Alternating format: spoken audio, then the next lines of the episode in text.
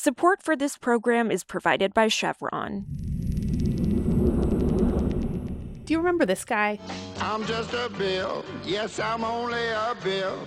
And I got as far as Capitol Hill. It's Bill. Well, He might have walked you through how bills become laws back in school. But there's one part of the process that Bill never really got to the influence that the private sector can have on the fate of a bill in Congress.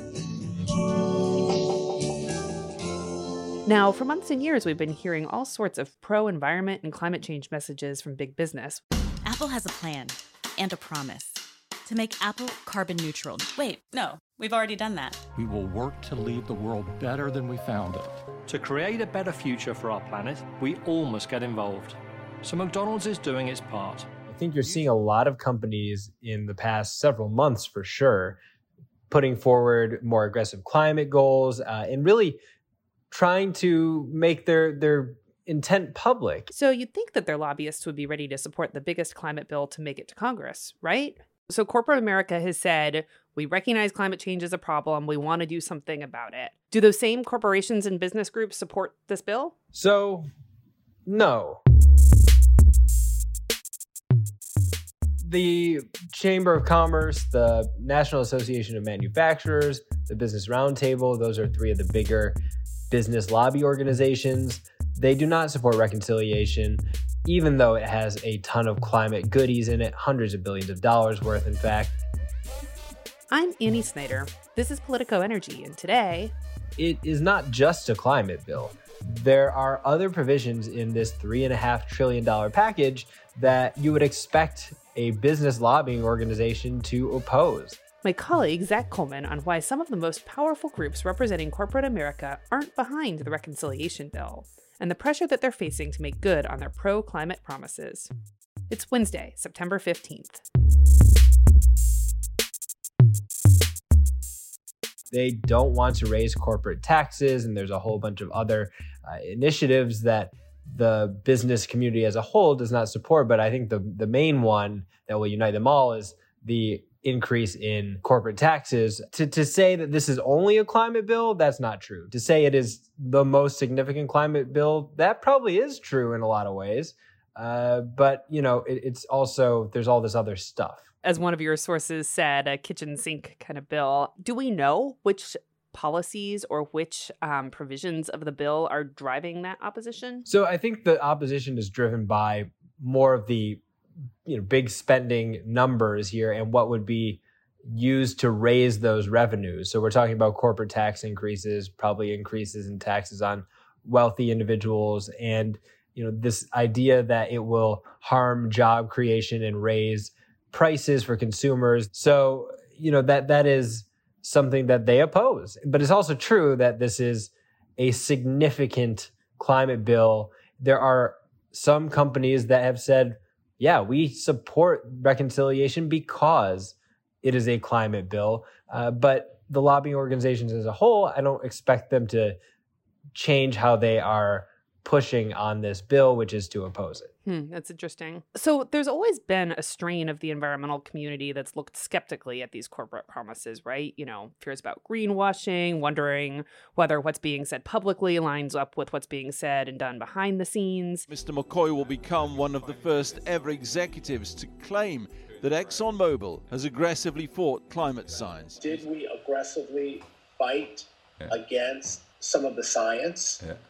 Uh, yes. How is the environmental community reacting at this point? the environmental community is putting these business lobby organizations on notice. They are saying the deck is stacked to get something through. If you, business community, tell Joe Manchin and Kyrsten Sinema and the nine House moderates that struck a deal with Nancy Pelosi to get both the infrastructure and the re- reconciliation bills moving, then they probably could support it. And then you probably could have climate action. But if you don't do it now, who knows when we're actually going to be able to do it? And time is running out to really get on top of climate change before the effects of it become way too dire and baked in. So this is of course likely to be a squeaker of a vote. You mentioned some of the moderate lawmakers that we're all watching and bird dogging so closely.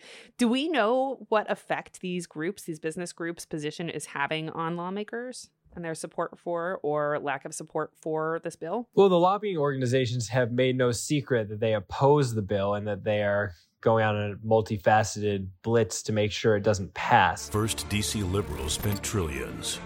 Now Americans face record inflation. Congresswoman Stephanie Murphy claims to work for you, not Nancy Pelosi. But Stephanie Murphy sold out Florida to advance Pelosi's socialist wish list. I mean, when I look at this, I don't see how America could possibly like this. So you've seen people like Senator Joe Manchin talk about he's concerned about the risks this poses to inflation. No one's even talking inflation.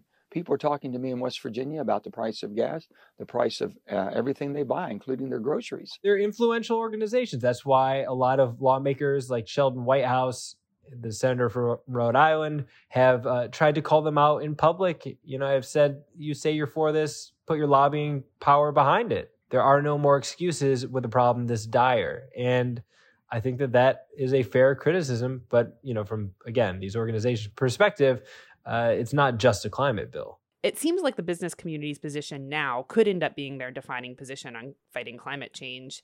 If this bill ends up not coming through or coming through in some sort of watered down version, is there going to be a long term price for these companies uh, to pay? Well, it, it depends on you know where these companies are putting their political capital. So the companies within inside the organizations like the chamber, you know, some of them are actually uh, mounting a letter right now that is going to publicly rebuke the chamber for opposing reconciliation based on the fact that it would do a ton of good on climate. And I think that there will be a long memory. These, are influential organizations, and we recall, you know, more than a decade ago when Waxman Markey was in Congress, that a lot of these business organizations were some of the lead groups angling against it.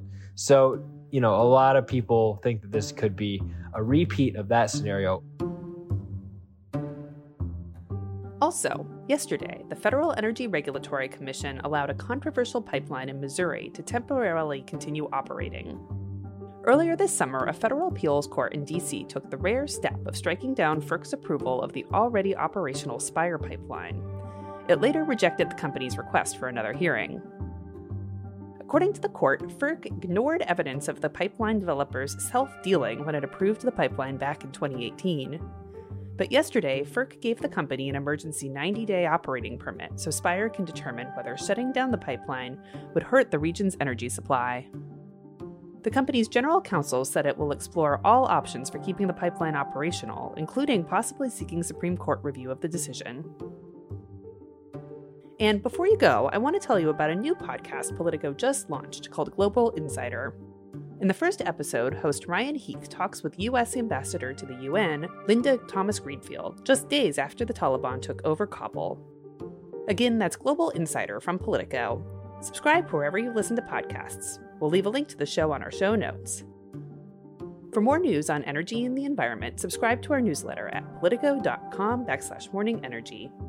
If you like our show, then like it. Leave us a rating and review on Apple Podcasts, Spotify, or wherever you listen. It helps more people find the show. Some of the music in today's show came from the mysterious Breakmaster Cylinder. I'm Annie Snider, and I'll talk to you again tomorrow.